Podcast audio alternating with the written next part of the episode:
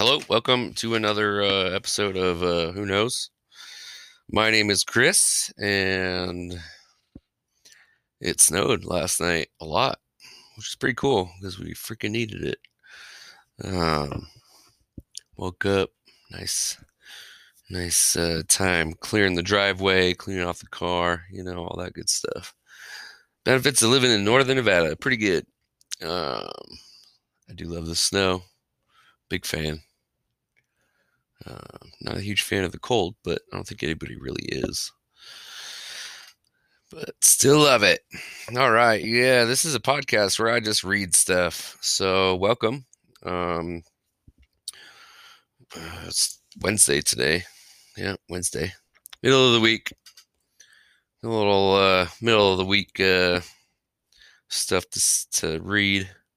Uh, most of the stuff I read, I just it just pops in my head. I'm like, ah, let's learn about that. Let's learn about this, or let's just read a book. So it kind of gives you an idea of what I think about most of the time. But my mind's all over the place. So welcome to my world. Today we're going to be reading a. Uh, it's I guess it's kind of like an article. Um, it's it's kind of a, a whole thing on stigma and mental health. Um, I found this on mhmyouth.org slash stigma. I'll put the link in the uh, in the description. But uh, mental health is a it's a huge deal, you know, to a, to a majority of people. Um, if you think about it, a lot of people are affected by mental health. It affects a lot, uh, almost everybody, um, especially right now because everybody's being, you know, bombarded with thoughts and you know just being stuck at home and um, there's there's a lot of stuff going on right now in the world that felt like this might be something that would help at least a little bit if it doesn't help everybody. So i'm going to get right into it. Um, this is about stigma if you don't know what stigma is, they have a definition here. Stigma is the shame or blame caused by false, unfair, or negative beliefs that some people have about have about something that they don't understand, like mental illness. Why stigma matters. Most mental health eh, disorders can be diagnosed and treated, but stigma often leads keeps people from getting the help they need. 32 million people in the US, or one out of 10 people, live with an untreated mental health disorder. Many people don't seek help because of the fear and shame associated with stigma. This shame can make people afraid to say what they have that they have a mental disorder or that someone they have they love has a mental health disorder. Stigma can result in shame and or blame, shame that someone will find out and will think badly of the person and or family and blame that someone, self-parent or friend is and blame that someone is responsible for somehow causing the mental health disorder. The consequences of stigma can be very serious. Instead of seeking treatment, people who are struggling with the symptoms of a mental health disorder often live in silence. They may fear for their jobs and the acceptance and understanding of their loved ones. Consequently, they tend not to talk openly about what they're experiencing. Therefore, people with mental health disorders often suffer twice, even though they have not done anything to cause their illness. People who do not understand mental health disorders can make unkind or insensitive remarks. This is hurtful and contributes to stigma and shame. Mis- misunderstandings in the media often portray those with the mental health disorder as being crazy or dangerous. However, the truth is that people with mental health disorders are no more violent than anyone else. Nine Ways to Fight Stigma by Laura Greenstein. Greenstein, Greenstein. Uh, October 11th, 2017. And this is a, uh, a blog that she wrote. I'm, I'll put the link in there too, or you can just check it out. Most people who live with mental illness have at some point been blamed for their condition.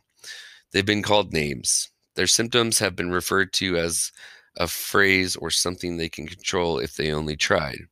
They've been illegally discriminated against with no justice. This is the unwieldy power that stigma holds. Stigma causes people to feel ashamed for something that is out of their control. Worst of all, stigma prevents people from seeking the help they need. For a group of people who already carry such a heavy burden, stigma is an unacceptable addition to their pain. And while stigma has reduced in recent years, the pace of progress has not been quick enough. All of us in the mental health community need to raise our voices against stigma. Every day, in every possible way, we need to stand up to stigma. If you're not sure how, here are nine ways our Facebook community responded to the questions How do you fight stigma? Number one, talk openly about mental health. I fight stigma by talking about what it is like to have bipolar disorder and PTSD on Facebook. Even if this helps just one person, it is worth it for me. Angela Christie Roach Taylor wrote that. Uh, Sarah Bean wrote, Educate yourself and others. I take every opportunity to educate people and share my personal story and struggles with mental illness. It doesn't matter where I am. If I overhear a conversation or a rude rem- remark being made about mental illness or anything regarding the similar subject, I always try to use that as a learning opportunity and gently intervene and kindly express how this makes me feel and how we need to stop this because it only adds to the stigma. Stigma. Uh, Helm Helmy Henkin wrote, Be conscious of language. I fight stigma by reminding people that their language matters. It is so easy to refrain from using mental health conditions as adjectives, and in my experience, most people are willing to replace their usage of it with something else if I explain why their language is problematic. Uh, Megan Dotson wrote, Encourage equality between physical and mental illness. I find that when people understand the true facts of what a mental illness is, being a disease, they think twice about making comments. I also remind them that they wouldn't make fun of someone with diabetes, heart disease, or cancer. It's very true. Uh, Rachel Wagner wrote, Show compassion for those with mental illness. I offer free hugs to people living outdoors and sit right there and talk with them about their lives. I do this in public and model compassion for others, since so many of our homeless population are also struggling with mental illness. The simple act of showing affection can make their day, but also remind passerby of something so easily forgotten the humanity of those who are suffering. So that's a good one. Um, obviously, right now with COVID, you can't just hug random people, but um, a kind word, you know, kind gesture um, maybe just offer up a, a, conversation. You know, you can t- you can still talk to people. Um, all right, choose empowerment over shame by Val Fletcher. I fight stigma by choosing to live an empowered life. To me, that means owning my life and my story and refusing to allow others to dictate how I view myself or how I feel about myself. Is Isabel Garcia wrote, Be honest about treatment. I fight stigma by saying that I see a therapist and a psychiatrist. Why can people say they have an appointment with their primary care doctor without fear of being judged? But this lack of fear does not apply when it comes to mental health professionals. That's true. Let the media know when they're being stigmatizing. If I watch a program on TV that has any negative comments, storylines, or characters with a mental illness, I write to the broadcasting company and to the program itself. If Facebook has any stories where people make ignorant comments about mental health, then I write back and fill them in on my son's journey with schizo- schizoaffective disorder. Kathy Smith. Um, Jamie Brown wrote, Don't harbor self stigma. I fight stigma by not having stigma for myself not hiding from this world in shame, but being a productive member of society. I volunteer at church, have friends, and I am a peer mentor and a mom. I take my treatment seriously. I'm purpose driven and want to show others that they can live a meaningful life even while battling mental illness. All right. What you do and say is important. Supportive friends and family can play an important role in the mental health recovery process. Remember that a person cannot just snap out of it. Be willing to listen. Do allow your friend to talk about his or her mental health diagnosis. Do not give advice or try to make it seem that their concerns are not real or are just a phase. Do not share your friend's personal information, thoughts, or feelings with others unless your friend intends to hurt himself or herself or others, then call 911. Don't give up if your friend pulls away. People with mental health disorders sometimes withdraw from family and friends. Understand that this may happen because they are scared and that their brain is not working the way it used to. Therefore, it is important to keep trying to spend time with them by hanging out, studying, or just talking. Doing this may help them realize that you are there for them and that you care. Learn as much about mental health disorders and wellness as you can. Knowledge is powerful and can help you know what you might expect from your friend. Pay it forward. Help bust stigma by educating friends and family about mental health disorders. Your words matter. Say this, not that. Your words matter. Everyone deserves to be treated with kindness, understanding, and respect, not with negative, judgmental, or hurtful words. Think about what you might say and how your friend might feel. Helpful things to say. It's not your fault. It's the mental illness that causes these things and feel thoughts and feelings. I may not be able to understand how you feel, but I care about you. I am here for you. We will get through this together. This must be really difficult for you. I'm listening. Use person first language. It's better to say, my friend has schizophrenia, than to say, my friend is schizophrenic. Hurtful things to say. It's all in your head. What's wrong with you?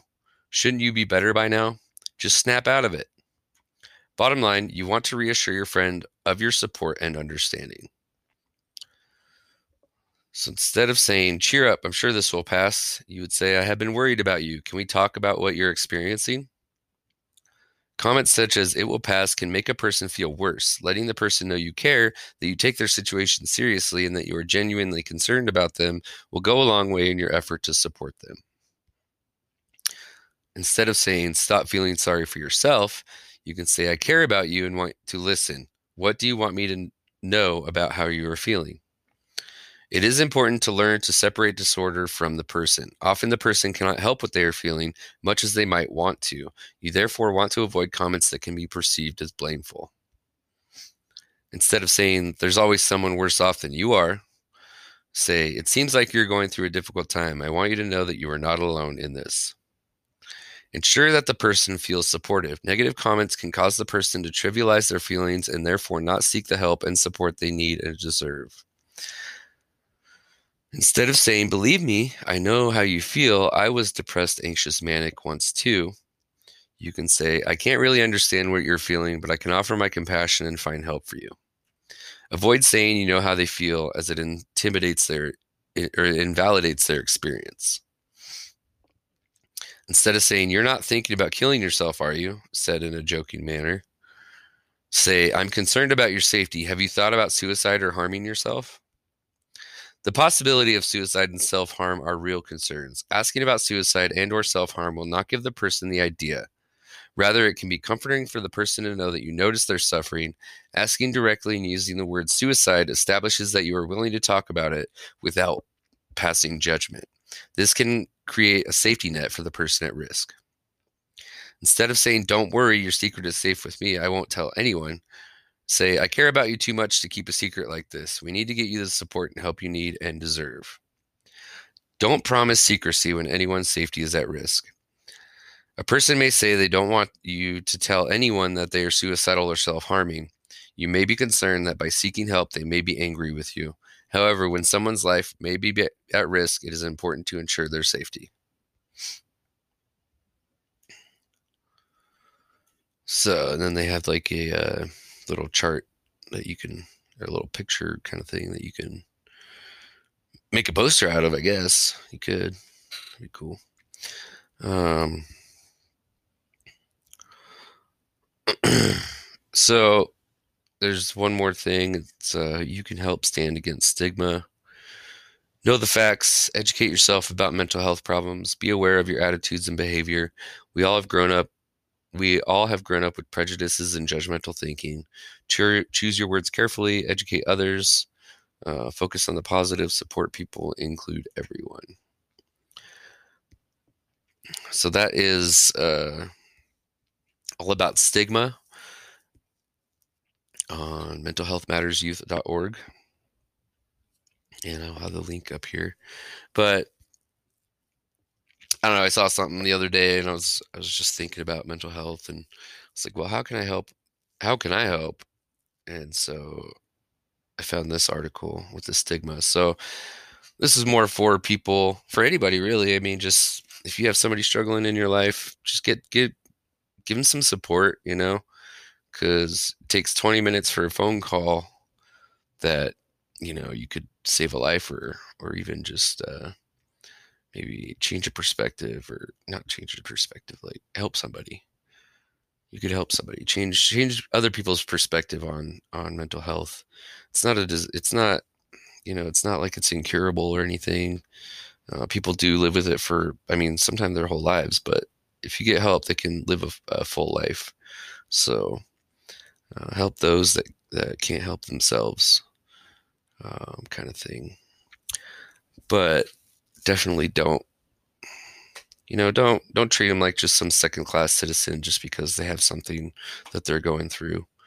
Uh, everybody's going through stuff so um, the more we can all stick together and help each other the better.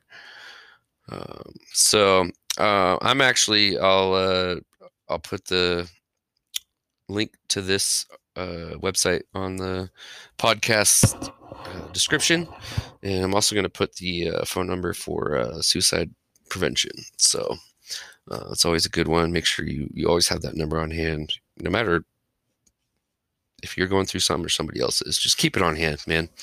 Um, all right. So thanks for coming. All right. Okay. Bye.